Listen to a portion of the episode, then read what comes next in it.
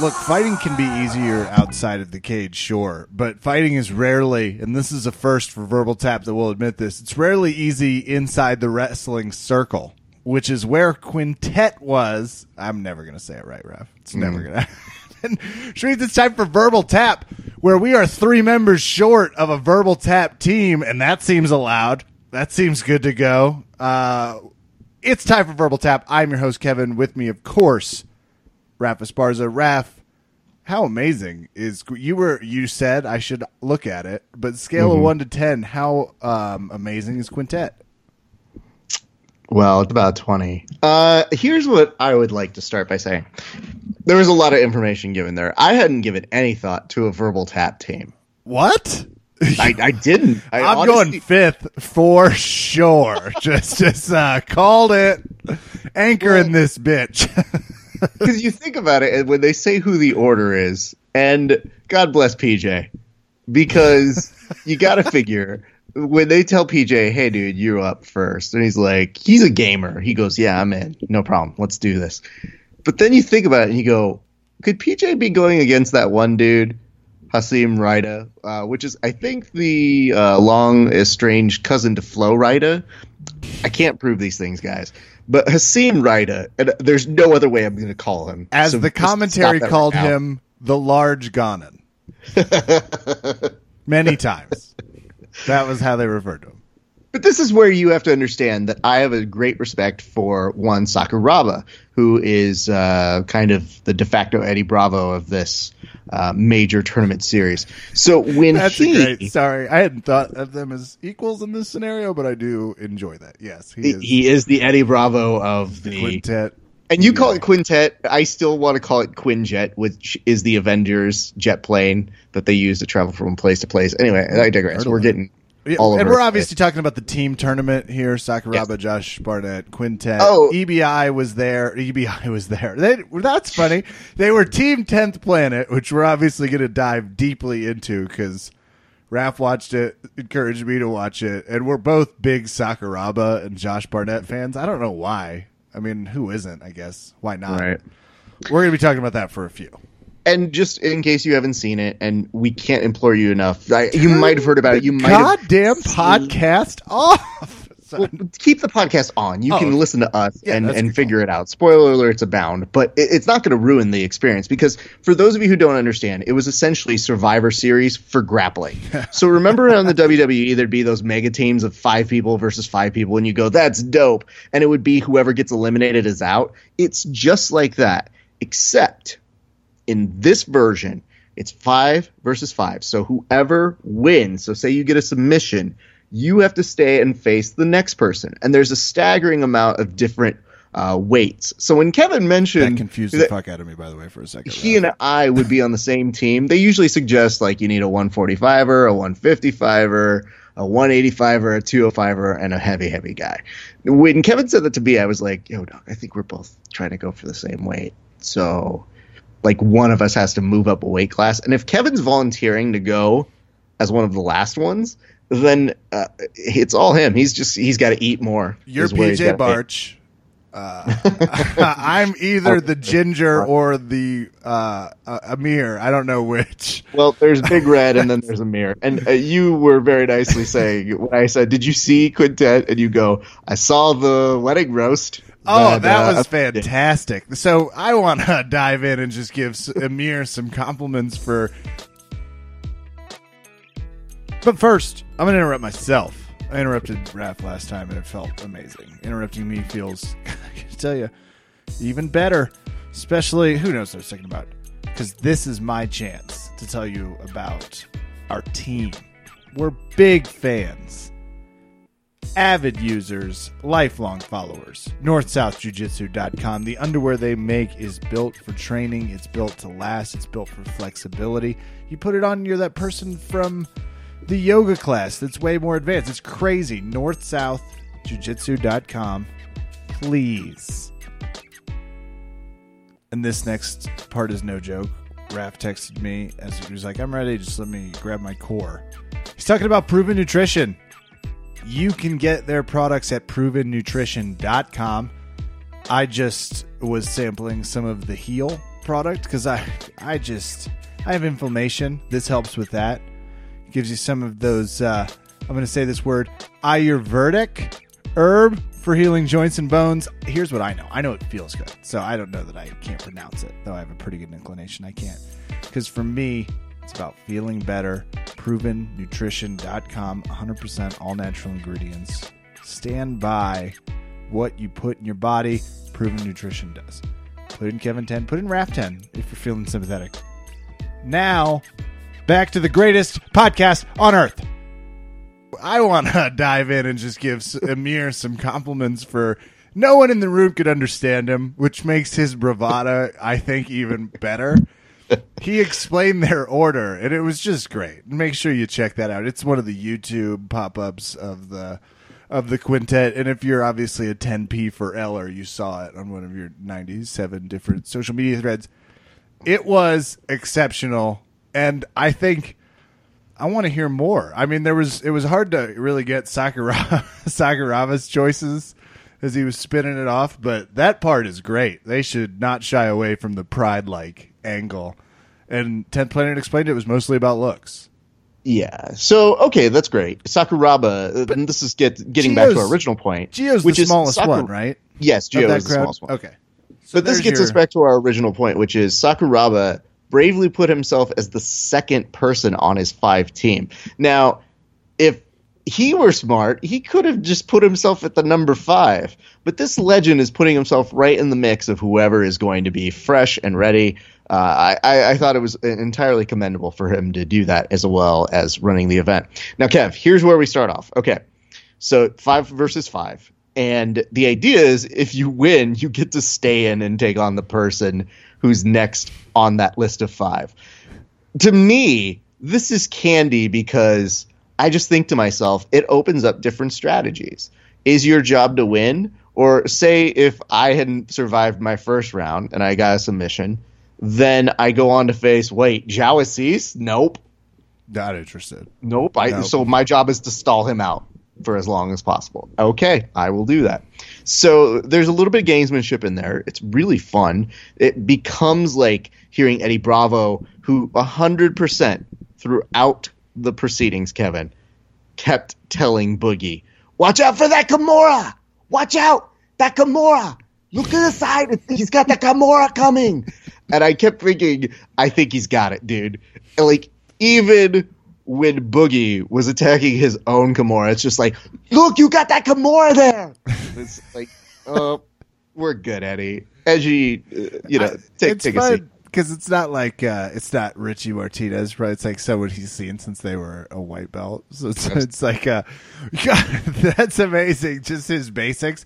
And the Martinez brothers, I think, are the winners. I know Gio is. We'll get to that, but go on. Yeah, sure. it's, it is fun to see Eddie popping around the back and doing some intros. Yeah, and I mean, just to give you guys some more like behind the scenes sort of stuff. Uh, did, did there was a really. Did you hear what Eddie called it? What did Eddie call it? He called it, he goes, you know, it's uh, it's uh, the love child between Sakuraba and Josh Barnett. And I was like, whew, the love child. I don't know that that is what it is, but I, I like it described that way. It makes you wonder if sometimes Eddie will think about the things that come out of his mouth before they come out. I'm not saying he does or doesn't. I'm just saying look into it. Anyway, guys, here's what's happening. Behind the scenes, Eddie and Sakuraba, who are two of the most hilarious, photogenic human beings in all of jiu-jitsu, combine their powers in a photo shoot on their media day. And it has Sakuraba making sad face while Eddie's, you know, lifting him up and hoisting him around. He basically put his face into a cake because it was Sakuraba's birthday. It's an epic, amazing photo shoot. So you know the vibe is going great as we proceed into this. Now, Kev, they had a previous Quintet. Gracie Hunters. They just they have a they they have a special bond, my friend. So the dumb part about this is there was a previous Quintet, and I thought it was good. I thought it was fine. I don't know that I was sold because there was some hack named Craig Jones who ran through that tournament that made me just go, I mean... No, no, no. Craig Jones, you're thinking that's the guy from The Office. That's the mm, Office character. Got it. Got it, yeah. What was so that anyways, Australian guy's name? I don't remember. So here's what you have. You have Grappling Survivor Series. You have two teams getting mega hype. You have two commentators who have a passing interest in jiu-jitsu, one might say. Uh, here's what I'm going to say about them, and they're very nice people. Uh, however, there was a lot of dead space in there, and they could have been talking about almost any sport, just in the way that some of the phrases seem to be phrasing it.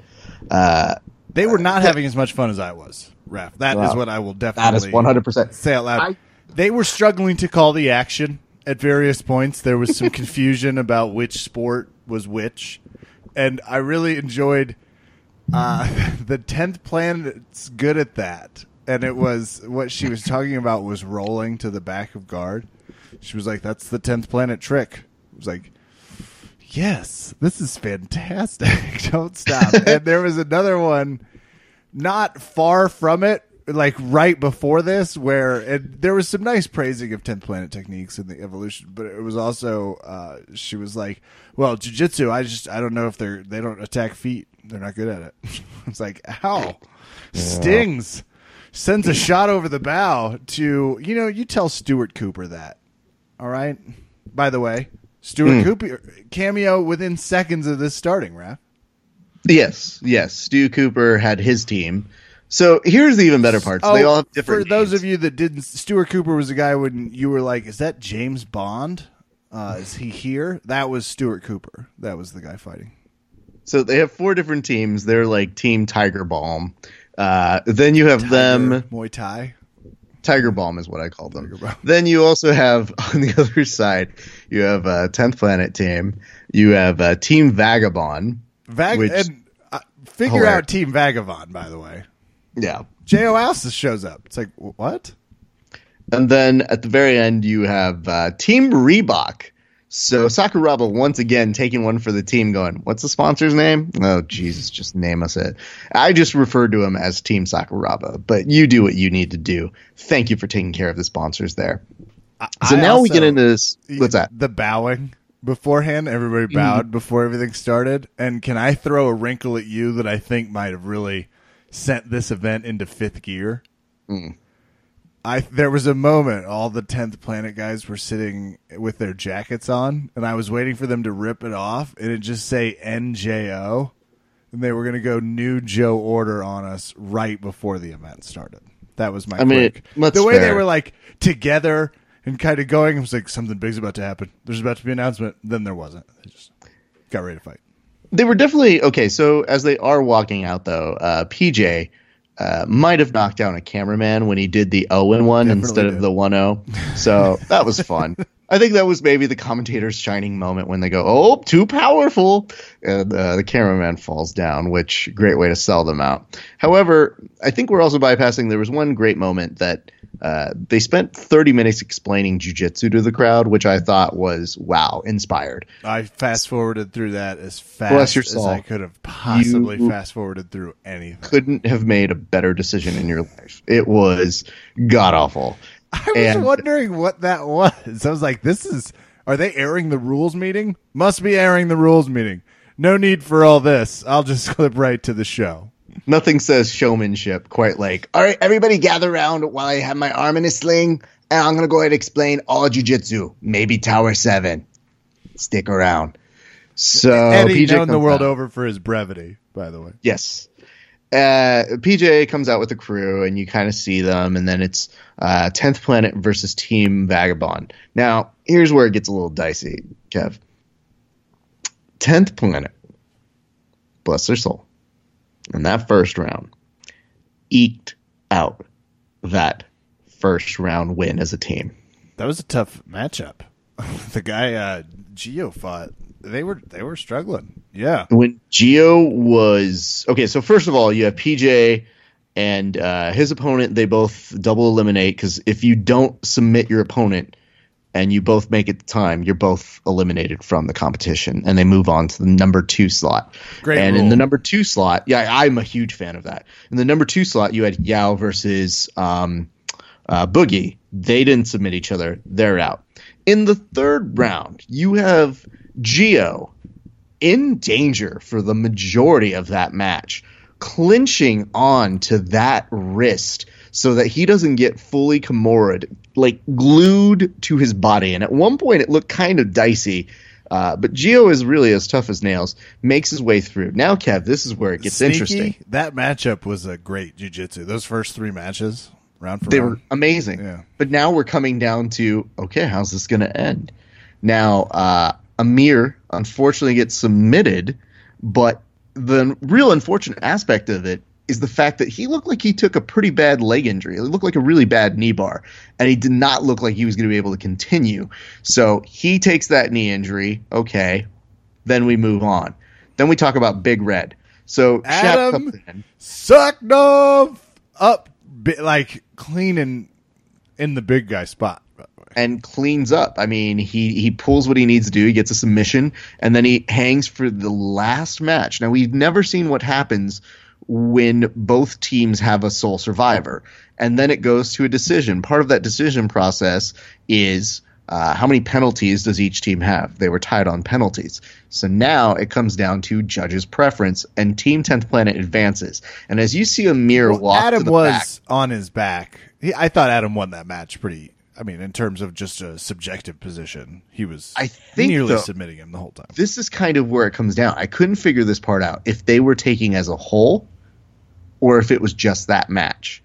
So I don't know. I, anyway, now they, they move on. But as Amir's struggling to walk back, I think to myself, uh-oh, that doesn't bode well uh, for round two for those guys as they advance to the finals. Now, Kev, can you describe your recollection of what happens in round one of the other side of the bracket? Oh, absolutely. I'd love to. Uh, two guys fought, two more guys fought, and then Raf. uh, Hasim Raida came for the gold. No, no, no. I got to see uh, Daisuke Nakamura. Mm-hmm. And I believe he fought first Alex Shield. Fun match. No one submitted anybody. Then Christoph Van Dijk versus, and this is the greatest name on the card, Dong Sik Yoon. Against all. And then Hasim Raida. Welcome the big Ghanaian, as he was referred so many. Like they really, I mean, it was kind of like a charming. Uh, he submits everybody after that. He just goes crazy on Tiger Muay Thai. And Tiger Muay Thai has some good people. Uh, Tariq Suleiman's a good fighter. Viking Wong is a good fighter. And that's where he picked up. Because um, even the first, I guess, three matches went to went to uh, Noel. No one, yeah. no one got tapped. And then and Viking, mind you, is somebody who had a dream tournament uh, once famously had an hour and a half match with one Edmund Kim, both now uh amazing superstars. I think Edmund's a black belt. And they're both black belts. But anyway, Viking amazing had to go wash his hair out. Apparently, yes. Whatever he was using was too hot sauce for that specific mat. And I really have got to wonder. It's like, was he the only one that brought hair gel? It's just funny to me. I would have thought P J Barch was going to be the offender. There, I stereotyped. I just assumed that there was going to be a hair product thing. It was going to be P J. It was not. It was Viking Wong, who then got toe-holded way faster than it took to fix the hair situation. Yeah, it made you kind of appreciate the fact that they spent more time slowing it down in that slow-mo replay than they did actually having a match. So that's impressive when your your slow-motion replay is longer than your actual match. I actually uh, so, think Christoph Van Dijk... Van yes. Dijk, that can't be something like that. He had the best shot against Hasim on that team, because then Hasim went to the business on Stuart Cooper, choked him out. Can I propose a theory? Because Stu's a friend of ours. Uh, he's been on the podcast. His films are quite renowned, and he's very friendly with us. But Kev, you and I know that one of his trademark assets, I guess you could say, is the fact that the man has, like, ridiculous abs for a fucking filmographer or yeah. videographer or for documentary. A so-called artist. It's like, exactly. Where's the pudginess, Stuart? And you know, he wasn't able to use those abs because he had to wear a rash guard. No A D C C style there. B S, so he had to keep it covered. And I feel, Kev, that might have actually hindered his performance. I don't disagree with you at all. I actually even had the thought mere moments prior to the match. What's Stuart doing with a shirt on? What are we, what are we doing here? There's a little thing called entertainment value, people, and I, to me, that just supersedes the need for a rash guard. That's me. And I mean, not to diss anybody, but Nathan Orchard at Polaris this weekend, in ridiculously true to him fashion, just goes, eh, "I'm not wearing a fucking rash guard." I thought to myself, I was like, "Don't Felix pay you money? You know, not my business. Let's move forward." So. They, they sliced like, we're that. Very aware Nathan took his shirt off. He does it frequently. It's, yeah. uh, it's in his closet. It's fine. I think sometimes, though, with Nate, I think he just kind of goes, I don't know, man. I'm just not really feeling a shirt right now. Uh, it's just, um, you know, I forgot one. Oops. It's a tall tale sign someone's had abs for a while. Yeah. So, Kev, now, when you look at uh, Raida making his way through that bracket, and you know that Gio had a tough match. Boogie had a tough match. P J had a tough initial match. Amir was hobbling back, and they made it to decision. You do somewhere in the back of your head, yeah, that guy's going to be a problem. Yeah, yeah. So and they take a very long legs, intermission break. Like, in a dangerous way. Like, haphazardly attacking them. Not, not as technically sound as you're used to, if I could be so bold. Yeah, but sometimes you don't need it, and if you force chaos, you know, you can get some cracks. Absolutely. So now we, we go into a very long intermission, which I, I thought, stoked. like, I was why so don't we excited. have fucking super fights at this point? Like, you couldn't just get people in the crowd. You couldn't get the commentators to super fight each other just so that we have something going on. Because I think to myself, what the fuck are these people doing in the audience? They had to sit through an explanation of what jiu-jitsu was. They get this hype thing that happens in front of them, and then they don't even get what a Kevin Hart to go out there and entertain them. Four flights. Tell some jokes. Raph and I will do commentary jiu-jitsu. It's a different art form. You're not prepared for it. We're going to need multiple interpreters, six probably. And then we're, we're also going to require our own headset mics. Obviously, how really else are we supposed to accomplish it? I mean, listen, none of us are using wires, so it's not quite how we roll. Anyway, when we return though, Kev, I had a moment where I thought, okay, the tenth Planet had two people with them. Uh, one is our, our friend Luis, and the other is our friend uh, Jeremiah Vance. Now, the thing about those two individuals is, I said, I know they're there in backup support, but is Jeremiah going to come in in place of Amir? It, I didn't know what the rules are. I didn't. This is all still new to us, but it really made me think. Like, Luis is maybe about a buck forty, a buck forty-five, maybe a buck fifty, and I thought to myself, "All right, kid, get in there. Try not to die. Be the smallest person in the tournament, and just, you know, for the most part, use that to your advantage. Run away, I guess, is what I'm saying." So this is interesting because there were some notes that we got about this on our, our Facebook page, which was, you know, it's really nice to see people who are using tenth Planet, uh, not using tenth Planet moves. What they mean by that, friends, is that you were not allowed to close guard, and there was no use of heel hooks. And if you took too long, you stall out, quote unquote, they would reset the action. At one point, Boogie was attacking, I want to say the back, and they figured he didn't have a submission. So then what did they do? They put him at the bottom of referee position, and I couldn't help thinking to myself, that seems weird. The That's position a... was weird. It it wasn't well thought out because it didn't have that wrestling purpose. It just, it, just, it just looked like you get bent over. You now you mount him with your hand. Perfect. That's what we were looking for. And it's just like, is this a is this a weird thing that maybe doesn't translate to the U S culture? I'm willing. I'm willing to hear it out. Now I'm watching this at home. It's about two a.m. West Coast time, and I think you can imagine. Brad feels guilty. He's got like oh, no, God. No, but I just want to paint the scene for people because it's hard to really yell out. There were moments during this tournament you wanted to yell out, and we're getting to those moments. But as I raised yeah. my finger, I realized there's nobody else I could yell at. My dog Lucy stared at me like, "What the fuck is happening?" And I go, I think they just reset, Lucy. What do you think about this? And she's just like, I don't give a fuck, Dad. I'm going back to sleep. sleep. So clearly, we have work to do on the dog. Now, Kev. Yeah. we get into the first match. And things are hot. This finals round, so we've been being in jest, but this is exciting. When I saw who was advancing, and then I got to see Dong Sik again, I saw him go against ten P L. I'm like, yes, and it's P J Barch versus, I believe, Daisuke Nakamura. Nakamura. Yeah. Yep, and it was great. Uh, a solid first match. Both entrants uh, cannot submit the other, so we go to the second match. Now, this is a dream match. Think about this, Kevin. This is great. This is if an you awesome get the opportunity, match. And you're Boogie, you get the opportunity to have a match against Sakuraba, a certified legend in our sport. And and then to step on this, do what he does, which is fight him, show him positional dominance, and then pull off the joke of the podcast. Now, maybe we don't... I mean, this is a triangle, but it's just such gorgeous darkness. I mean, it was just so beautiful. And you could see Sakuraba, the beauty of that camera moment and the silence from the commentary, allowed us to hear him shouting out, like trying to get air. And it was just amazing. Uh, Richie, damn. And... some people were saying, oh, man, that's a shame.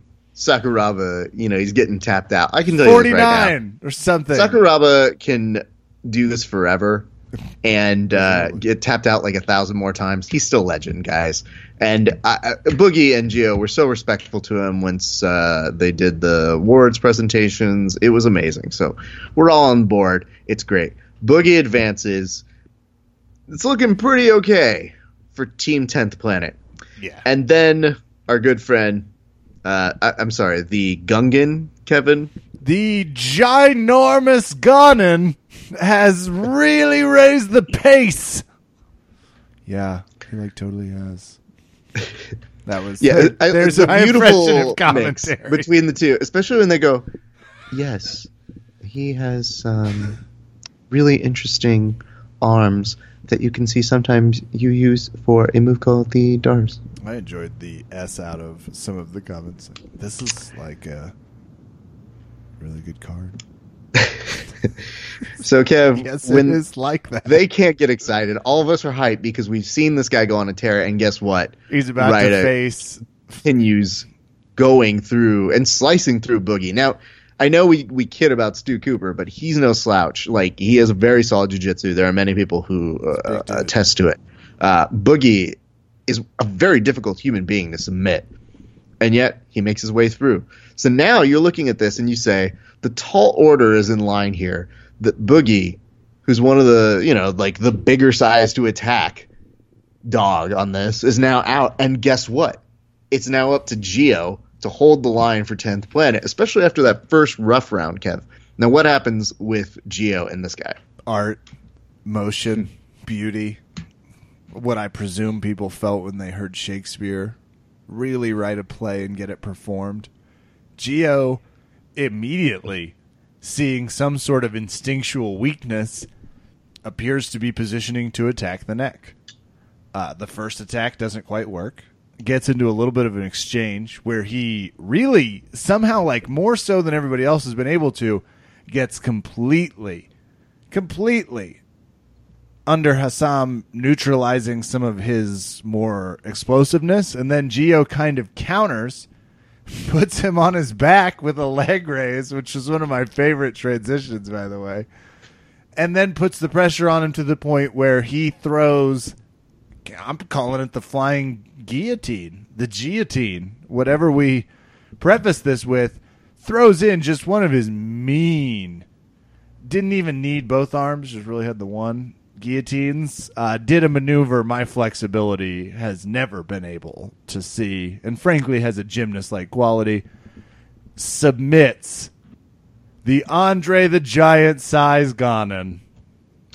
And now when they do the hand raise, Raph, music yeah. played. When they do the hand raise, the discrepancy between height between those two was uh, comical, and it's a great moment, and we don't get a lot of these moments all the time. thirty-three kilos. I don't know what a kilo is, but thirty-three of them was the difference. But we don't get a lot of these moments in jiu-jitsu, but this is one in particular where we look at them and we say, oh, jiu-jitsu worked. Hey, look at that. Good job, Gio. So, Good job. Well, I was, I genuinely had a Rocky feel in my heart. It was just the Eye of the Tiger started playing. I had some I patriotism, and I don't even understand that. But in this particular instance, I was like, yes! God, it's, it was more... It was more vitriol than I felt for the World Cup from a from a patriotism standpoint. That's fair. I can tell you that a lot of tenth Planet people were losing their shit. So at two a.m., All we apologize. If you happen to hear some screams, uh, just know they were from the people smoking weed from tenth Planet who were very excited and probably very stunned. Not that they didn't believe that Gio had a chance, but that D- Gio did it in the same dominance that uh, Hasim was doing throughout his run throughout. So it, it was kind of like live by a sword, die by a sword. Gio uh, and his opponent, the next one that goes in, they both fall to the wayside. So and now, Raf, Kev, can I compliment you for a second and give the listeners that? a little tell your friends? You're mm-hmm. curious, where would I find this information live? Where would someone have the gall to publish it with some nuance and a little help? sixteen hours ago, Verbal Tap Podcast on the Facebook put Gio fucking Martinez. That is all. Hashtag Quintet two. Picture of Gio winning. So if you would like to follow along, find us Facebook, Twitter, Instagrammies at Verbal Tapcast. On LinkedIn, there really wasn't kidding. much more. We're not on LinkedIn. However, you know what, though? Uh, add us on LinkedIn. If somebody wants to make a profile for us on LinkedIn, knock yourselves out. Um, I just want to say this. When Gio does that, I mean, it's one of those iconic moments that both the brothers, as you alluded to earlier, have something to walk away with. That's amazing. Uh, you know, the first round, they both had tough opponents. That happened. But in the second round, Boogie's got a win over a legend, and Gio himself is able to tap out, not only keeping the tenth Planet dream alive for this tournament, but now starting to turn the tides, because now we go to Amir. This is where it gets confusing to me, Kev, because Amir makes his way to the final opponent left on uh, Team Sakuraba, and he somehow is able Dong he walks just fine, but he's somehow able to lock up a body triangle after that motherfucker couldn't barely walk back to the backstage area after the first round. Toughness. He's also a Renaissance man. Renaissance men understand when it's time to rise to the occasion and beat Dong Sik Yoon. That time is now. Choked him out. Seals in the victory, Raf. Yeah. Drop the confetti, which they kind of did. I'm joking. I'm making a professional, like an N B A reference, but they really did cover that wrestling mat in a yeah. lot of stuff. ten P L ten P L Well, ten P yes. for ten P for Q. How do we... For Quintet Grappling two, I was definitely Team tenth Planet. Uh, when you start to say ten P for Q two, it starts to get into the realm of when people get really, really nervous if they're using the right acronym for the L G B T. Yeah. They go, is there a new one? It's like, L G B T. Oh, are, are we L G B T Q ten P Q L? What's ten P? R? S T L N E? Am I just doing Wheel of Fortune letters? Do I'm I not just really say sure the anymore. Alphabet and just call it like in a different way? I don't. Dope. Thanks, everybody.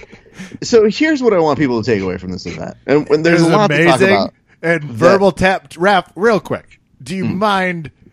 Make whatever grandiose point you're about to make with your journalism degree, mm. and then we got to draft a Verbal Tap team.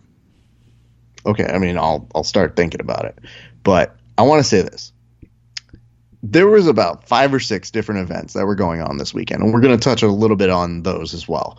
But the reason we wanted to give this the centerpiece moment on our podcast was because it's different. It gets you hype in an entirely different way. The whole feeling that Kevin has on this, I didn't have an American World Cup team, but you know what? I sure as fuck was going for tenth Planet. was because you saw a true story where they looked like they had an amazing team going in, went through some truly rough waters, on the brink of elimination, not only thrive, come back, make a statement in the finals. And not only that, but solidify a win that uh, truly, I mean, was exceptional because there was a lot of pressure on them. They had superstars on their team. They had a very solid all-star team. Uh, so it's one of the things that you could look at from our perspective, and you said, man, that's a fun format. I get that some people want the closed guards and the heel hooks. I mean, I wanted the heel hooks, but, you know, somebody else professed. It's just the idea that it shows that they could go out there, they could do this, they have a diverse game, they have more weapons than people want to give credit to. But it, we've gotten so used to so many different types of tournaments. I, I think this could be a turning point uh, for that organization. It made me really excited at two a.m. in the morning, and it makes me question, Kev, what if you were to put that on at a favorable time here stateside? Because we had a lot of people watching it at fucking all hours of the morning. The team stuff. Let me just throw a few matchups at you to tease the palette that I felt overwhelming me as I watched tenth Planet face some interesting dynamics. Team Atos versus Team Lloyd Irvin. Team Checkmat. Oh, hell, is that Leandro Lowe on Team Jiu-Jitsu Brotherhood across the way from Team Checkmat? Is uh Team Gracie Barra gonna finally step up and face the music against the Danaher Death Squad? There's opportunity here, Raf. That's I agree. I agree. This is cool. So, ladies and gents, that is something that I, I look forward to. I do know that there is a tenth Planet out here. Uh, they have uh, it's led by Wes and Art, I believe, that's doing a blue belt version of this called the Odin Classic. And uh, our good friend Dan Hubler put up at one point, he's like, yo, I would put on one of these events. And I had put up a status update being like, I want to put one of these together just for shits and giggles and commentate the fuck out of it because that was a lot of fun. It's cool. Team Jiu-Jitsu. Yep. And, I mean, just off the top of my head, let's get Chaich in and a vegan diet trainer for me. Okay. Uh, just those will be our, our, first, our first draft pick and a half. Okay. Um, to off balance that size, Christian Woodmansee. Yeah, he was kind of somebody I was running around and I was thinking. But let's say at about the one fifty-five, if you're thinking Christian, is it a little too Team Atos to ask J T Torres to come into? Because he kind of likes us and we kind of think he's great. And I mean, Craig Jones owes me a favor or two. And Kev, I'm just saying, at a certain point, does Gary Tonin have to pull his goddamn weight on this show for as many times as he's fucked up? Does he finally, finally do something for us besides mildly drag down the ratings? I agree. It, it, he steps in, and could he lose some weight? I don't know how fat he is right now. No, actually, no. I do. I know almost yeah, exactly do. What his weight is. No, he's in perfect. Perfect. That's that'll do, Raf. Hey, that idiot right now, I kid you not, he put up a Instagram post today where he showed what he is eating to cut weight. And it's all of the beef jerky that you get from your local gas station, some peanuts, and maybe some candy. So, yes, he's a child. And if he's already on weight, I'm going to be really mad. Just his Absolutely. Metabolism and his life choices. Raf, we have mm. to we have to leave Quintet. We don't want to. We wow. love you, Josh Barnett. Come chat with us sometime. We'll talk more about this. You know, the verbal tap, get a translator department is still uh, playing for the Cleveland Cavaliers. I actually think they're under contract until next year at least. So they will not be back, Sakuraba, sadly. But, you know, we'll do our best. Maybe. Hey, and props to Sakuraba, who, when he, Princess Leia, gave out the medals to all of the performers, uh, led the uh, audience in a rousing rendition of the national anthem. Whose? Ours? Uh, I think it was ours. Ooh. Just based on his attempts to try and recreate what I think the horns are supposed to sound like. So... that was exciting. Maybe I should have watched more. I skipped through way too much stuff because I really could not have fast forwarded harder through the rules meeting. Uh, no, that was at the end when he gave out the medals for, uh, you know, congratulations, you won, lots of honor, and then da da da da da da. Well, close enough. God, that event rocked. Do one every weekend. Uh, Quintet, that was amazing. Raf, there's a lot of things to get to event-wise, because sure. apparently Bellator did a few things. No way U F C had events, but you swear by it. Mm. And Polaris had one of the Ryan brothers. We're not going to say which, but yeah. it wasn't Gordon or Nikki. It was a distant third Ryan brother no one knows about yet. I'm kidding. It it's was... Ryan Bryan. I just watched Whatever It Takes, and that is a joke. Mm. They use a lot in it. Brian Ryan, because they don't get his name right. Doesn't matter.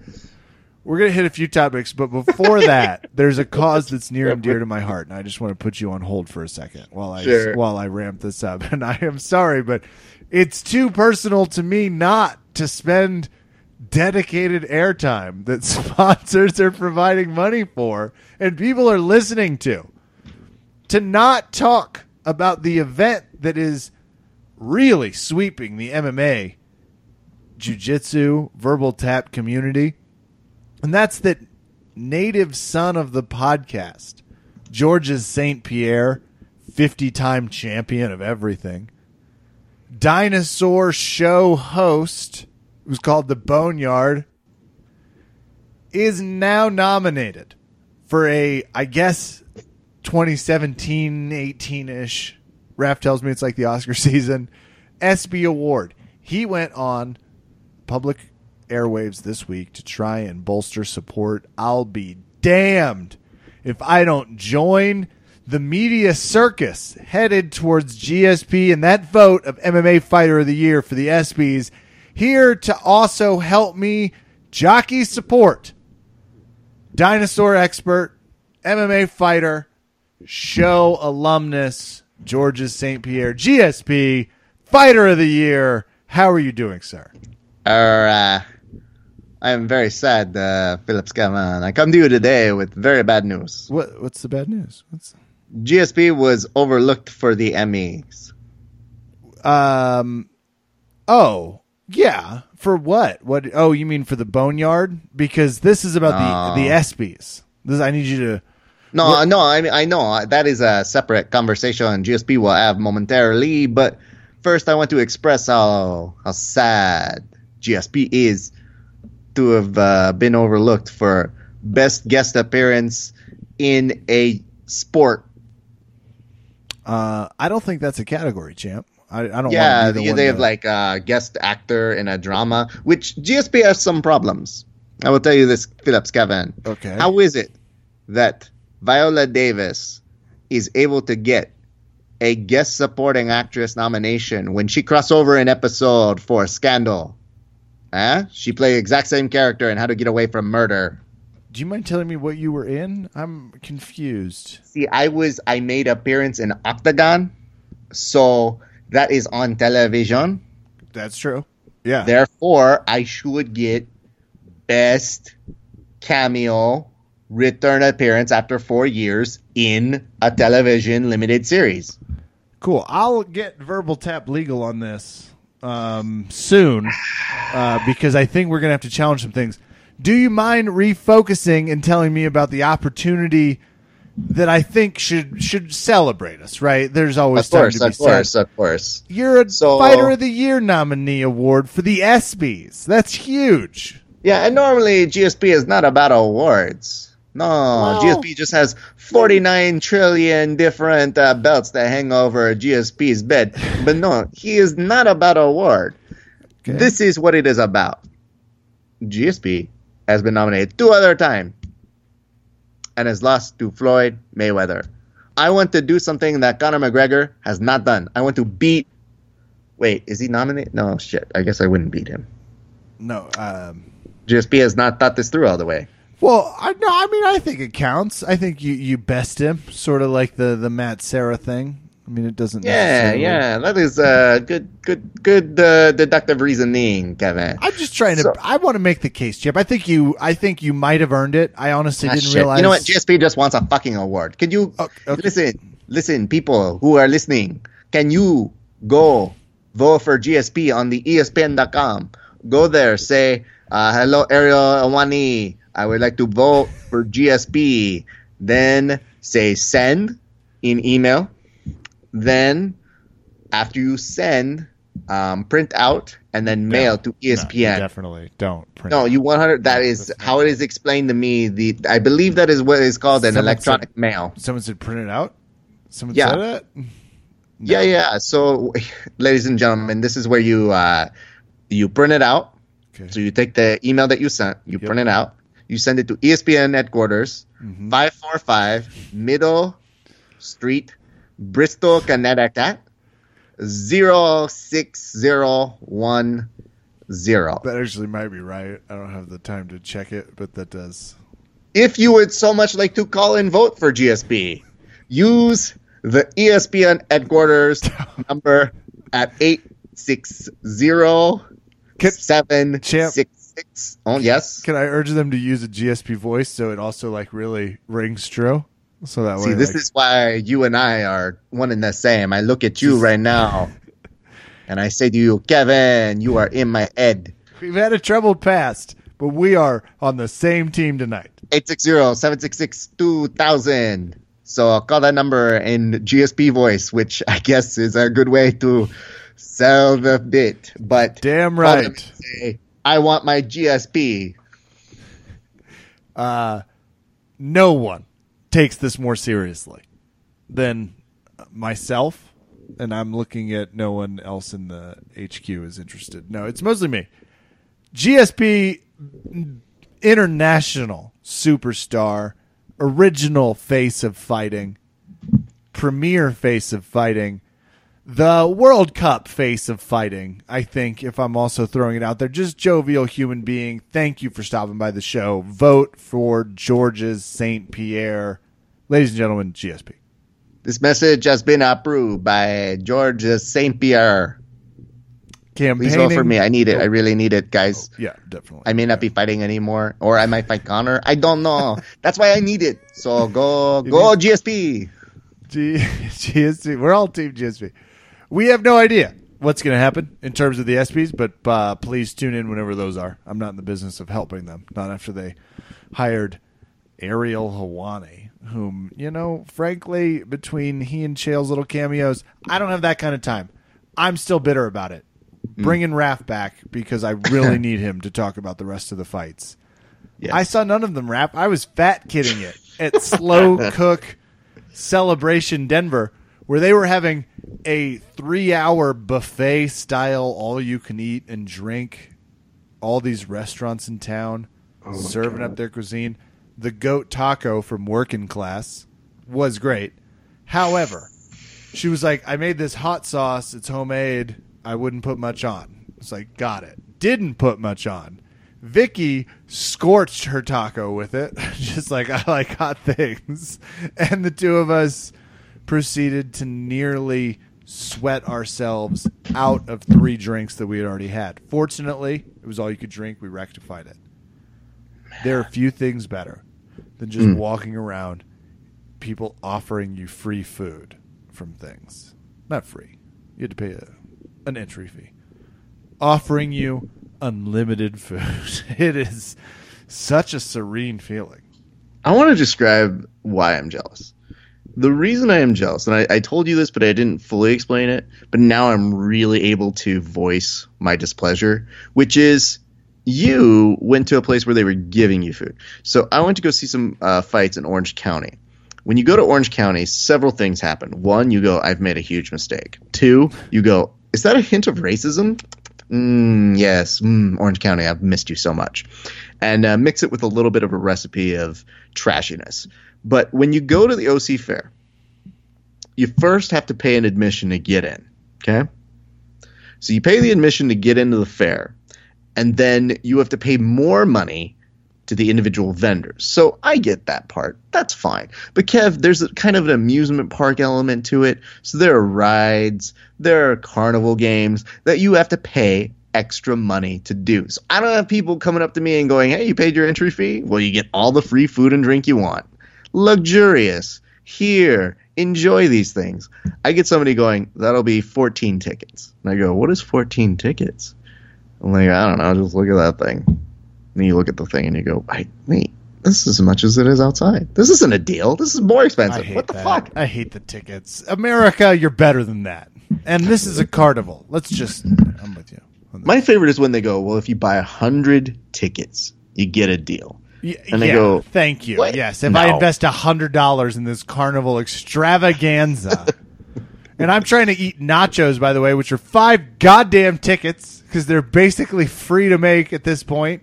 Yeah, I hate that system. The hard part is when they say buy one hundred what was, what was the best tickets? Thing you ate, though? At the oh, ribs, one hundred percent ribs. Nice, nice. And uh, I felt really bad because I was there with uh, Team Van Nuys.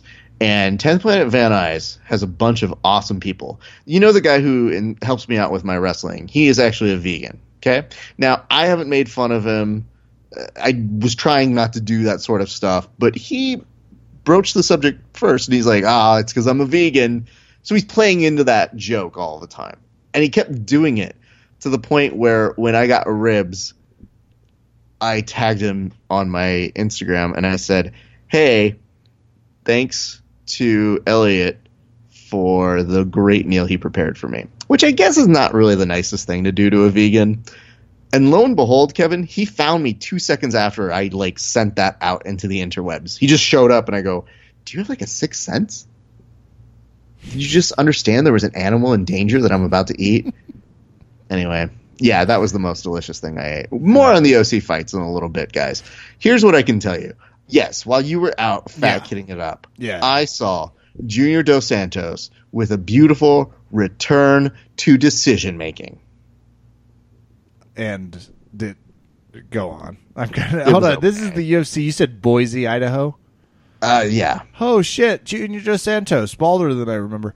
Um, okay, Boise, Idaho. Got it. Really? It okay. Boise. Junior Dos Santos really amazing. hit.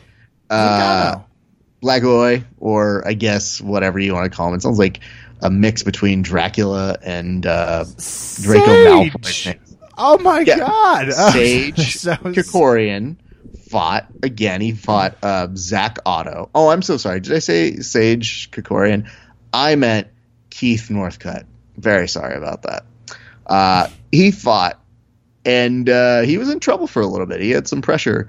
Uh, but he was keeping those kicks consistent where when one of the guys was uh, dropping for a low single, he hit like a hammer fist. And Kev, hammer fist was the basic move of the day because Nico Price did what was not quite a full X uh, kind of X guard, if you would, because there's kind of like a X break that people can do in jiu-jitsu, where you trap one of the people's arms. It's a ten P four L sort of move.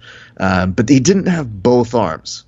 So he was just trapping with one arm and kind of a, a like a leg as he proceeded to hammer fist with the other arm and knocks the dude out in one of the most unconventional ways I think anybody's seen in some time. I actually, of all the stuff I didn't see, which mm-hmm. is profound, I saw that. Yeah. I saw that. It was, it was brutal. It's just like, ooh, that guy's violent. It was mean. That's really what it was. Uh, Rick Glenn over Dennis Bermudez in a so-so fight. It was a split decision. Now, here's where things get interesting. Chad Mendez, who train, uh, trains with Team Alpha Male, they were showing him backstage, getting ready for his fight. And when they did, I noticed there was something weird. He was there with our good friend, Chris Holdsworth, who he just did what was the look of a trust fall in multiple directions. So he fell backward on one, he fell to the side on one, and the whole time, Holdsworth, which I guess keeps up to his name, is holding him as he proceeds to lower down and back up. And I thought, what the fuck are you doing? I don't know what any of this is. It looks like the warm-up here is Michael Jackson doing the anti-gravity lean from Smooth Criminal. So I very quickly memed that. And we had it up the second that uh, Chad won the fight. And a lot of people were saying that was fast. And I said, no, I held on to it to see how this fight was going to shake out first. But the question I had, even though Holdsworth liked it and was tagging Cody Nolov on there, uh, strength and conditioning coaches from Team Alpha Male, But the question I put out there was, yo, Holdsworth, what the fuck is this all about? And he didn't answer us. So I have no idea why the fuck that's a thing. He just kind of said, man, this is so fucking funny. But what the fuck was that? The people demand answers. And by people, I, I mean do. Just our podcast. We'll tell everybody. So, Holdsworth, if you're hearing this or you're hearing this now, call we need in. Answers. Call, call in, in immediately. Text us. I will bug you until we get an answer. Uh, Kev, some other good news. Kat Zagano uh, looked very solid. Alejandro Perez had a very uh, nice win over Eddie Wineland. There were some, I guess, people who didn't like decisions and blah, blah, blah. Uh, I can tell you Alexander Volkanovski uh, looked very solid in his fight against Darren Elkins, who I don't understand how he stayed in that fight, but uh, I think that Volkanovski woke him up a couple times and then put him back down. And at certain points, the commentators go, yeah, I don't know. I'm okay with this. We can we can call this a wrap. However, it went to a decision. Liz Carmouche picked up a decision win.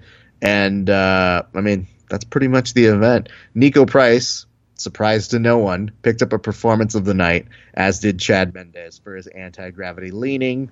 Uh, and if you guys were interested, the fight of the night was uh, Rayoni Barcelos versus Kurt Holobach. So that was the U F C. Anti-gravity uh, leaning is a, is a great technique. Look for that seminar. A G L. I mean, hey, Michael Jackson has that trademarked.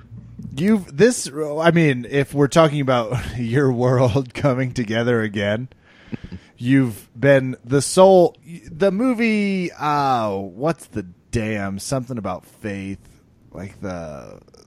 The Steve Martin leap of faith.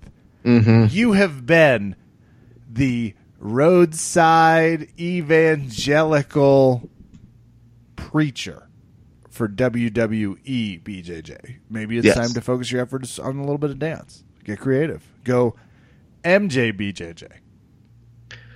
I mean, you're not wrong, first of all. Uh, second of all, we profess this on the show and at the L A Jiu-Jitsu Club. If you play Michael Jackson, suddenly I'm better at jiu-jitsu. It's just what happens. I can't control it. I can just tell you that I proceed to pass in a much more systematic way. Kev. You throw that leg and then you hook it and Baron Bolo. I'm just early ideas. The real sad part is when I uh, move somebody over toward a wind machine and just go, oh! I can tell you this about Michael Jackson. I understand there are things that are very strange about this human being. He's a phenomenal performer. But there were certain things that would make me very upset as a Michael Jackson fan. Number one, him screaming at the at the crowd and just going, "Ho!" And I go, we don't need to do that, Michael. But that was his way of connecting with the fans. Sometimes he hit dolphin noises in between just to be like, "Hoo, hoo," and people would call and respond. Uh And, Kev, the one thing that would always make me maddest about Michael Jackson, without doubt, when things looked really bad for him with the whole child allegations and whatnot, you would see Michael Jackson not take the hint and double down on it and go, all right, at the end of this song, I want to be joined by all the children. No, no, Mike, no. Damn it, Mike. Oh, the no. P R department was like, no, not with the kids. No, no, no. I want the children sur- to surround me because they're the future, and I love the children. The children are the future. Propofol yeah, Mike. Is a hell of a drug, it turns out. Could they also not be in the performance? Maybe. This, uh, we took a sharp right on Michael Jackson. I'm, I'm with you on terms yeah. of like, well, you know what? Fuck it. Let's do two more hours on Michael Jackson. Let's do a separate podcast. Oh, never mind. I might edit this part out. Someone should mm. do a Michael Jackson podcast. Doesn't matter. Go on, Ryan.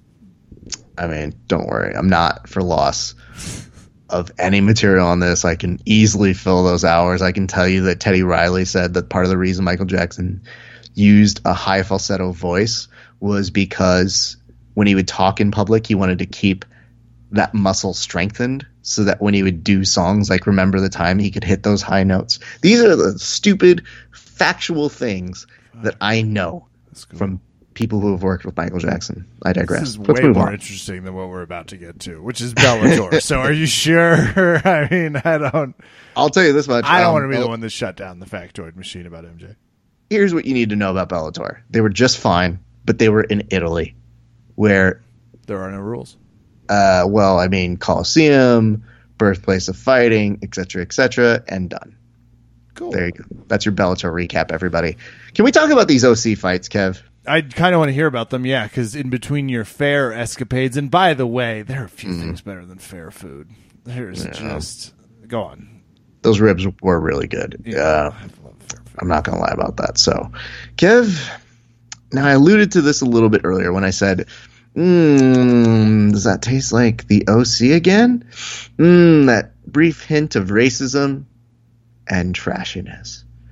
Now, granted, the O C has a lot of very nice parts, but every once in a while, you run into eh, some lesser thans at places, say a fair. Uh, it's not to say everybody, there were plenty of very nice people, wonderful people walking around. But Kev, when you have some fights and you have cheap seats, because for whatever reason they didn't want anybody covering this event. I don't know why. We sent them an inquiry to be like, would you like us to cover this event? And they're like, uh, we're good. And then I proceeded to see their photographer like get on a chair more than a hundred yards away from the actual action to take a photo on that chair using God knows whatever lens they've got. Bless them if it works, but it was odd. Anyway, here's what I can say to you about this, Kev. Two friends fighting yesterday. Turns out I had more. I didn't know who was going to be on the card completely, but I was going with the ten Planet crew to go uh, support our friends Labib and Rob. Uh, Labib unfortunately got caught first minute or so.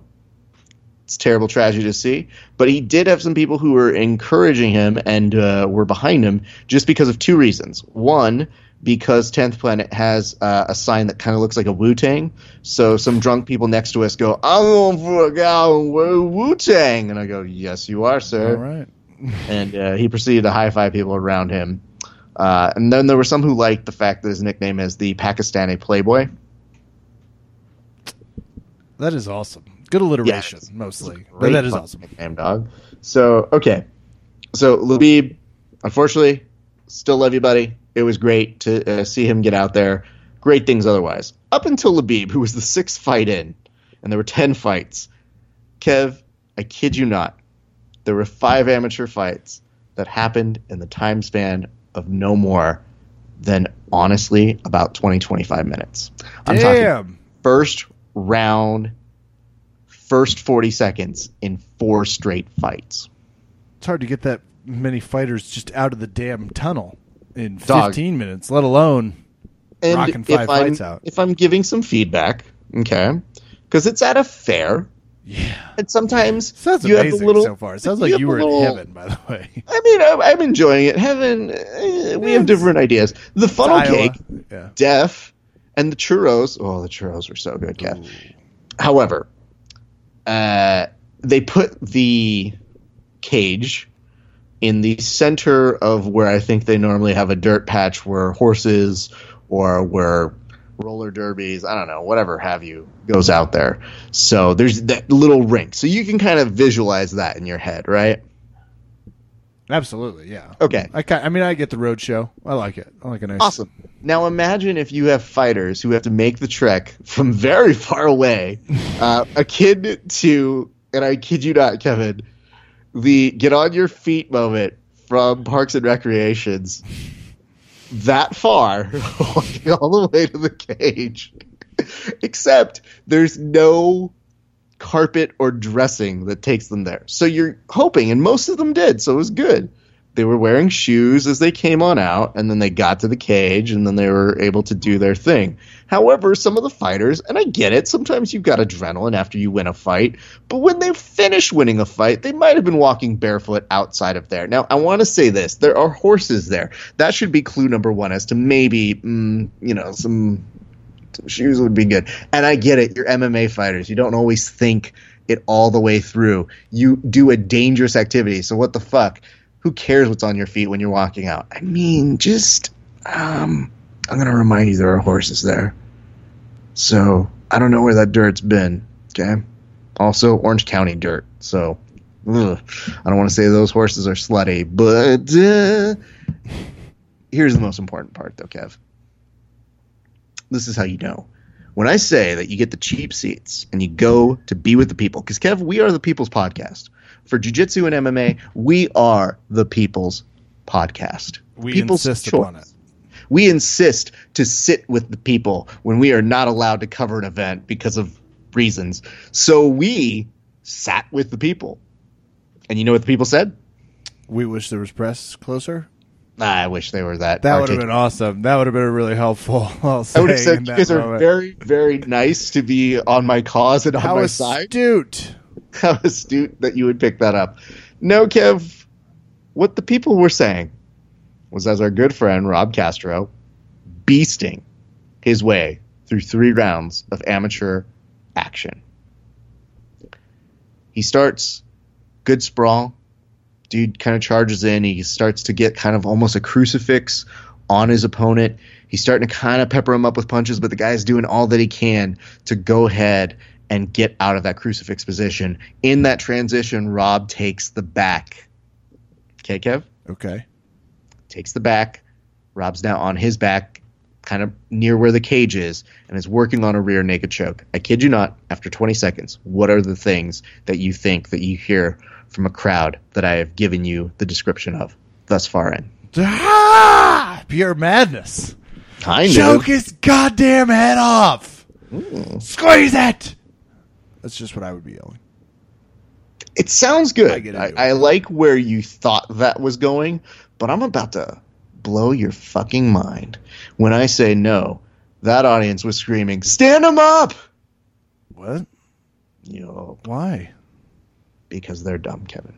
Well, guys, you just need to go watch Quintet. They'll stand him up. You just like don't use, don't cross the rules though. If he's choking somebody, people are going, put him in referee's position. So here's what really becomes entertaining to me: when these idiots are yelling, "Stand him up," my friends and I are doing everything to keep it on the inside because they clearly don't understand a choke is very close, and Rob is working, trying to give us a finish. And yet, he still is, he's right under the chin and he's almost finishing it. And he's almost looking like he could make this fight finish. And people are still going, nah, boo, come on, stand him up. Those people belong in Judge Judy's court of public opinion. Yo, they might have. They should have thumbs down. Straight from there. Here's the dumb part, Kev. As they're doing this, you really get a sense that O C Trash doesn't know they're O C Trash. So you figure they're a little helpless. Maybe, you know, you can't really judge them. They just don't understand. But guess what, Kev? When people don't understand a sport and you're amongst people who might just be at the fair who aren't even interested in M M A fights, who are just coming to check it out. But guess what happens to those people? They try to have an opinion about everything. So they may not know what's going on, but they're sure as fuck going to try and say what they think about it, even if they don't know what they're talking about. So we had one guy near us, and I kid you not, Kev, my good friend Mike Frosto overhears him. And the guy looks over, and he says with all the gusto that he can muster, says, this guy's just wrestling here. When are these fighters going to learn? You can't just wrestle in a fight. They got to get out there. They got to actually fight. You can't just wrestle. Mike Frosto, without missing a beat, turns to the guy and goes, what about G S P? The guy is so taken aback. He goes, uh, um, uh, I mean, I mean, he doesn't fight all the time. And he's like, he just fought recently. Do you understand what's happening here? He the guy is, hold on. He doesn't fight all the, he's nominated for an ESPY, dickhead. Actually, I am back here. I would like to say one thing oh, to that God. guy. Fuck you. I fight I a lot. The, the curse word. I, I fight whenever I G S P wants to fight. Uh, I'm uh, looking for a fight in the stands. Hey, if uh, G S P curses, does that get your vote? Yeah. Well, I Kev, can I count on your vote? This uh, E S P? one hundred. Yeah. Yeah. I'm already I'm trying to find it right now. I already printed it off. I'm waiting on my printer to get connection from two thousand. Fair enough. I just wanted to tell you, Kevin, I did not get the chance to tell you how much I love Whatever It Takes, starring Jimmy Franco and uh, Shane West. Yeah. You know why it is based on the play Cyrano de Bergerac, uh, which is number one all time. Yeah, it's a triumph. I agree. Anyway, goodbye, everybody. Back Bye, to D S P. Your show proceedings. So, Jeff, here's where it gets weird. The guy gets really, really nervous, and he goes, "Hey, man, I'm not, I'm not trying to put down your boy, but I'm just saying he's got to learn to fight." And Frasso just smiles, and that's when I guess that guy and his crew go, um, "Yeah, we should go." And Kev, I gotta say, it was a real loss because him and his racist grandma, they they just moved on out. I mean, she might have also been homophobic too when she was like, "Gay." It was um, the time. It no was big the time deal. To digest all of the levels. There was a lot going on. So here's the saddest part, Kev, because I don't normally get this extra opportunity to, to talk with somebody after this has happened, let alone they're one of my friends. Afterwards, I see Rob. Rob wins the fight. Spoiler, everybody. I go up to him and I say, "Hey, man, congrats. You did amazing out there. You controlled all the action. You were trying to give us a fight." And somebody goes, "Hey, Rob, did you hear the people?" And he goes, "Yeah, man, I, I did. I heard them saying, like, stand him up." And I was like, "No, please. I worked really hard to get this position. I'm trying, you guys." Broke my heart, Kev. This guy, hearing him say, "No, please. I really want to Don't keep stand it up. Don't stand it up. That's the wrong move." So, Kev, to you, I say this. I don't often get to sit in the stands, but that was a blessing yesterday because while there were many people who enjoyed the fights and have seen the fights, those handful to almost a stadium-filled set of people who were casually eating their barbecue chicken yelled the most incredulous things, and it was glorious. And that's my gift to you guys. That kind of sounds lovely. Uh, Raf, dynamite mm. coverage out there in yeah. the Fair Food Land. Uh, do you by chance, I Nikki won, right? Maybe we should skip some Polaris. Sets down. Yeah, one hundred percent. We're done on that. So uh, Nikki won by what? Triangle armbar. Something like uh, that. Dope. It was cool. Like, guys, I want to tell you this. Here's the results from Polaris. Uh, Orchard didn't win. Uh, Inari didn't win. I saw, yeah. Nikki won, and uh, Gilbert Burns, who recently had a very bad week at U F C, was able to pull it together. And Kev, he picked up a, a big win. Do you know that? Over who? Well, first of all, Gracie. And uh, oh. before I get to the name of the Gracie, I want to say this, which is, Kev, we love Roger Gracie, right? Yeah. Okay. Can we maybe tell him to not stream the event that's hidden behind a paywall for that, Fight Pass? That might be a good idea. I did see you were like, "Hodger, what are we doing?" I I couldn't help but notice as it was happening that I just said, "Oh, don't do that. That's terrible. We don't need that in our life right now, Hodgies." So anyway, I digress. Um, Kev. Here's what's really weird about this. Gilbert Burns looked solid. It was a great back and forth match. Okay? And you would know that, especially if you were able there to see through any part of what our good friend Hodger was putting out there. However, here's where it gets a little weird. Gilbert Burns takes the back. It's not where you want to be. Okay? Gets Gregor Gracie, lifts him up into a suplex. When Gregor goes to kind of base out, he doesn't have that full wrestler, like, ugh.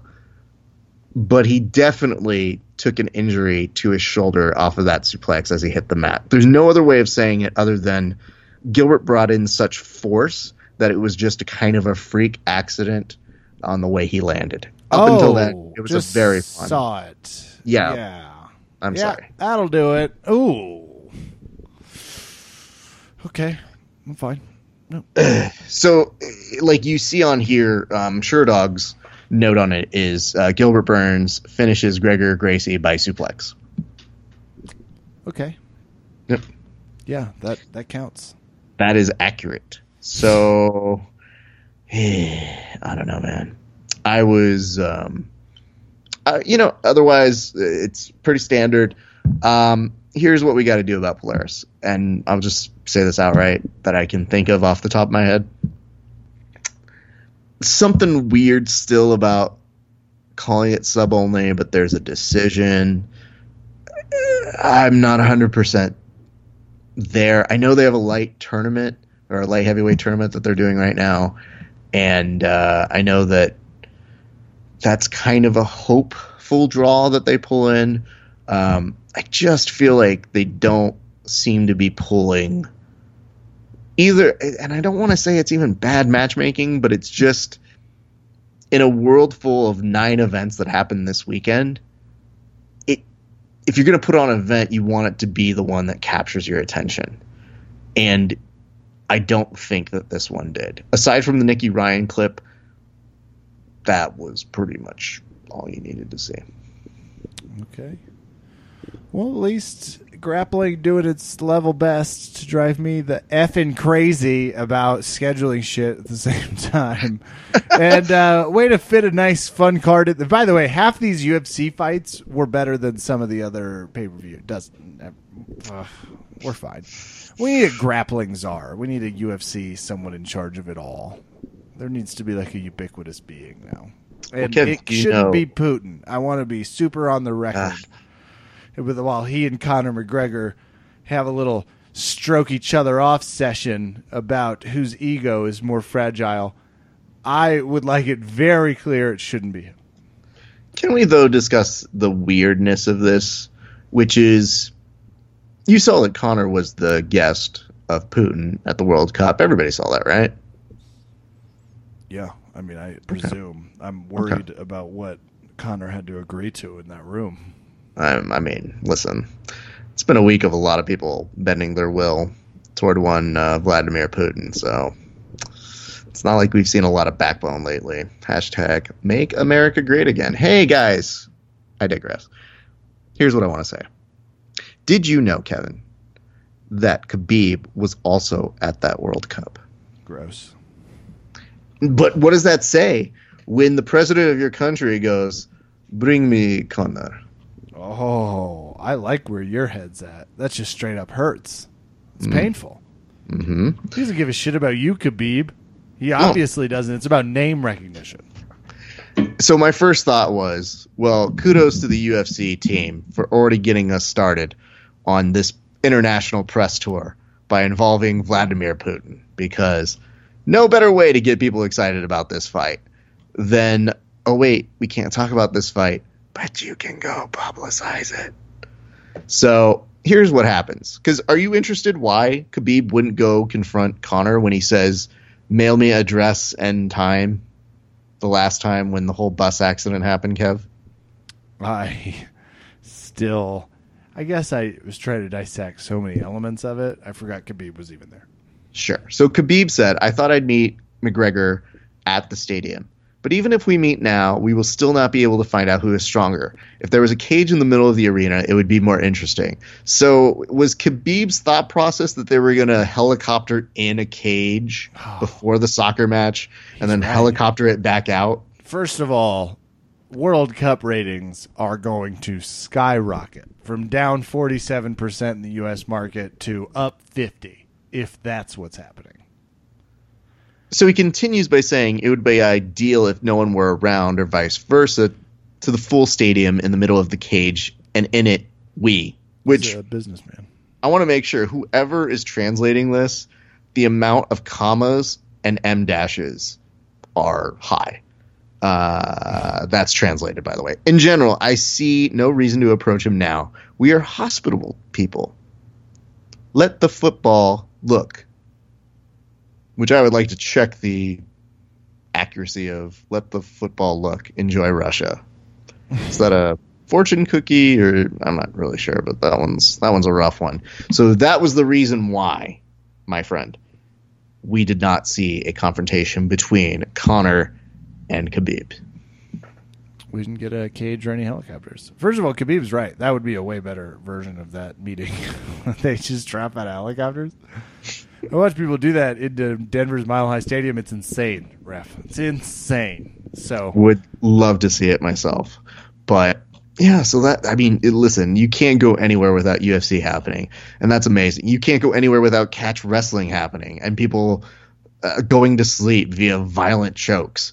So uh, I believe Curran ended up winning that one. Congratulations to him. I had a great interview with one Johnny Buck. If you guys haven't had the opportunity to see that, it'll kind of explain the amazingness that was uh, the catch wrestling phenomenon.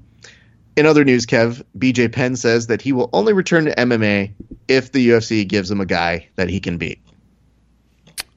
Um, he definitely understands the concept of... I don't get what he's going for there, Raph. I try. I was doing something would come to me. I don't get it. I, I mean, dude, just like the idea that people started suggesting, who, C M Punk? Did somebody say that? And that just makes me sad for a number of reasons. So how about B J Penn? You retired. Um, I got two or three last ones here, Kev, but let's kind of siphon through them. Brian Ortega says he hasn't been compensated for the U F C two twenty-six fallout. Did what? You read any part of this? I did read this. What the F is with that? Look, contractually, and I saw the comment and your response back like, oh, you should have fought. It's like, that's a pretty simple way of looking at it. He still is owed money despite his opponents falling out. Like his his name has been used to sell tickets, to sell pay-per-views, to sell fights. He's still compensated for his time. So uh, that's crazy. That's a little weird to me because he's a here's big one for them. Here's what's batshit, though. This thought process of the fans who say, okay, fighters need to get paid. Cool. I think most people are like that. Okay. So they come up with these weird, empty ways of trying to pay the fighters. All right. I can get by that. And I understand, all things considered, that money can be tight. You can't just give away money. What is this? Socialism, Kevin? No, you got to earn your money. Yeah. Well, let's say this. Brian Ortega earned his shot.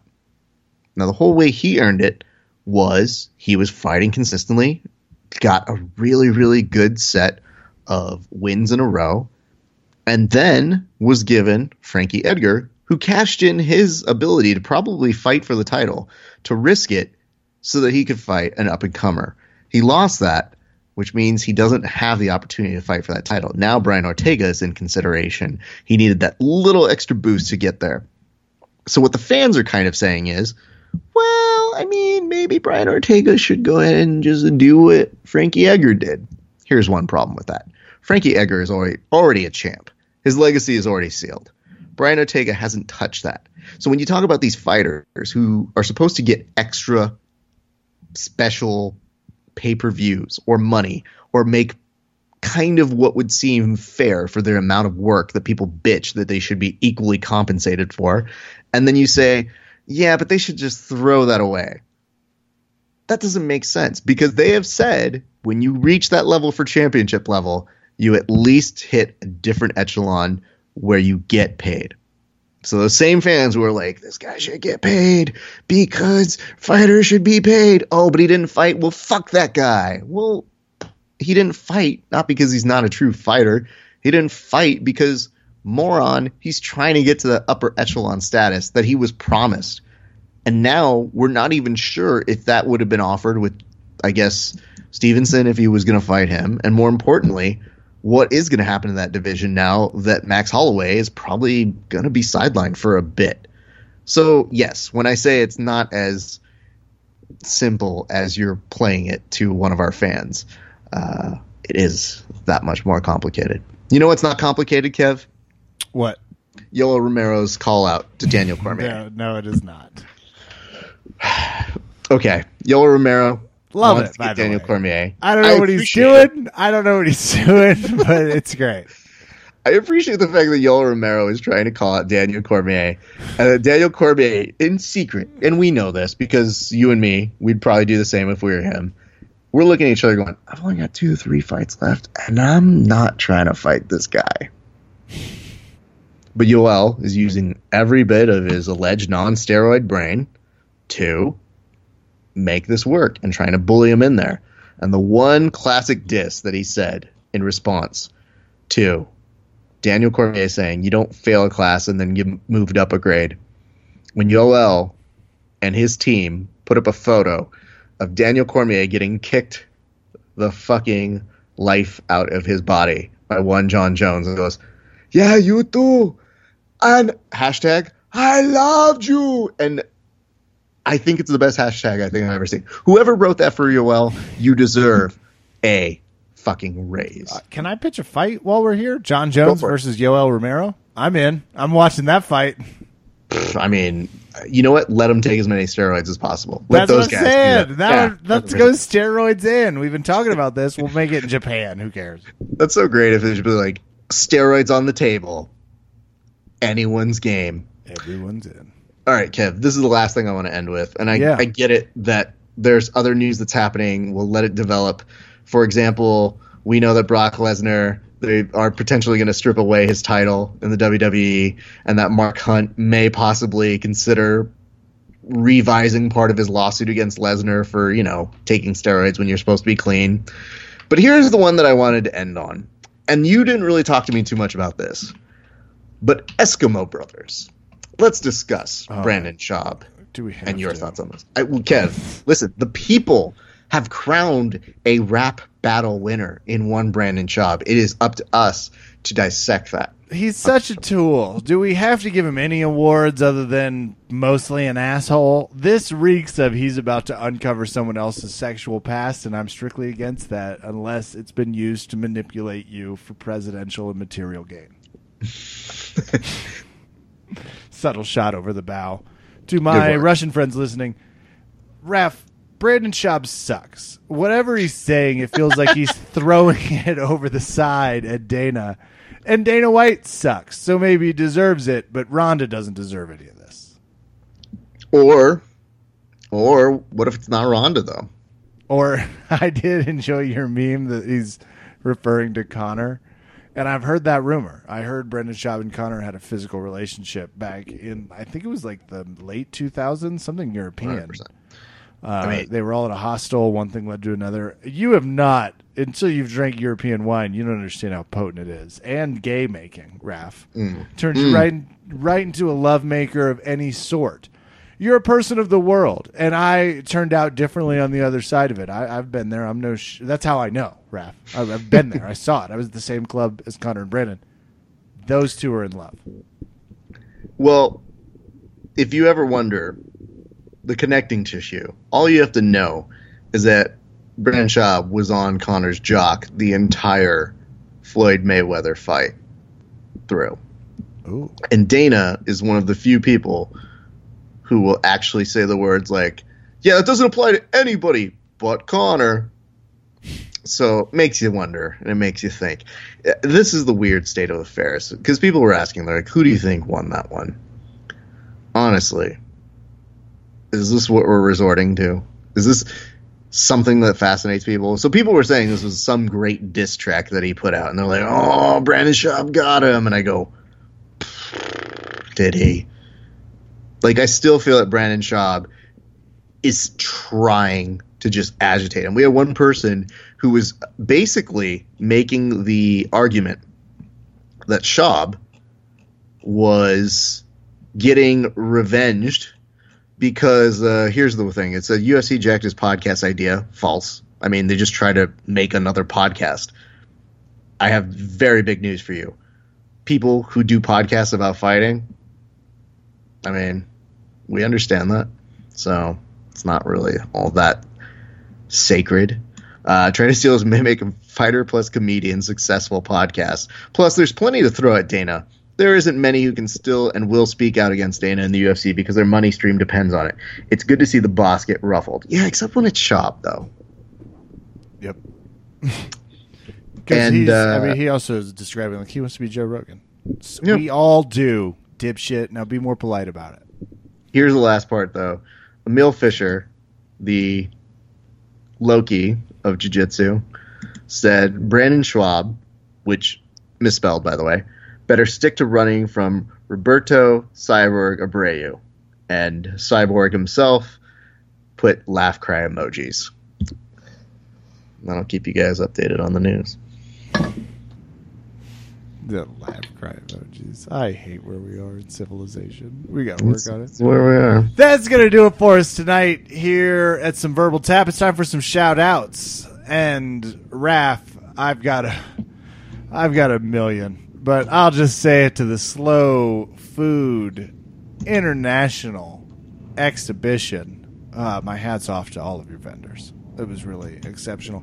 The stem ciders were bountiful. Um, mm. Just some really nice wheat beers on tap, and the grilled oysters over at Jack's. Just mwah. Uh, the little donut stand from from Chef Gregor. It's, it's just everybody's everybody's a winner, and that will do it for me, Ref. That's fantastic. Um, let's start by doing this. Big shout out to Valley Martial Arts Center. V-Mac. Had some great classes, getting the ladies and gents stoked for their competitions, prepared, et cetera, et cetera. Big shout out to the Los Angeles Jiu-Jitsu Club. Jiu-Jitsu. If you guys haven't seen the list of people who are participating in the Finishers six competition, you need to do so right now. Our good friends Joey and Eric from the L A Jiu-Jitsu Club will be competing on that August thirteenth, twelfth, one of those dates. Uh, the Super Fight Day, and um, I gotta tell you, Kev, there's some there's some really money fights on that. So if you guys are so interested, we'll be talking that up a little bit more as we get closer to that date. But we encourage you to go look that up.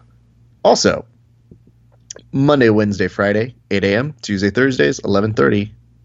Monday, Wednesday, Friday, no gi. Tuesday, Thursday, Dach gi. All right. And here's what I'm going to say. I guess I should just, like, brand this one all together. Everybody from tenth Planet Van Nuys, very cool to hang out with you guys. I was so proud of both Labib and Rob. Great fight. Great everything. Those guys are really, really awesome to train with in uh, the gym. So it was just awesome to go ahead and see that. Big shout-out to Mike Frosto for – I mean, he wasn't going to get into a fight, to my knowledge. But it did make me think for a split second, Kev, as I was trying to put down a rib. I just look back and go, are we doing this? Do I have to get into a fight with some O C trash? Because I'm like ninth in line. If we're talking this is the quintet, I'm definitely the number five in this fight. Yes. so, uh, but of course, Mike Frosto can handle himself. And uh, yeah, like all the guys there, uh, just really, really fun times. Uh, the O C fair, all things Uh, joking aside, very, very fun. So um, I'm very stoked to, to announce those things and say uh, we were very pleased to see that. There's a lot more stuff coming up very soon, guys. August is going to be super busy as fuck. But we encourage you all to go to Jiu-Jitsu at the park this coming Sunday over in Fullerton. I believe tickets are maybe twenty or fifteen bucks. You definitely want to pre-register. The proceeds go to buying some own mats. They want to actually have their own jiu-jitsu at the park mats so that they don't have to rent them out. Hopefully they aren't blistering in the sun and crazy, and they can get tarps for us, all that. So they're really just trying to raise the money so that we can do these really cool community events and donate to awesome charities. So I should be there. Don't quote me on that.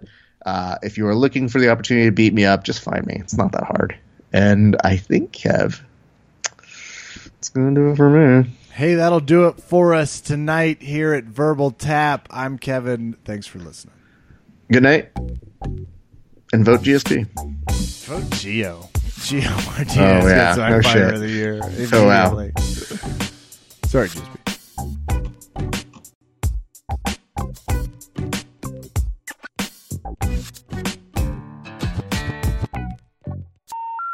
The number you have dialed has been changed. The new number is, please note, the new number is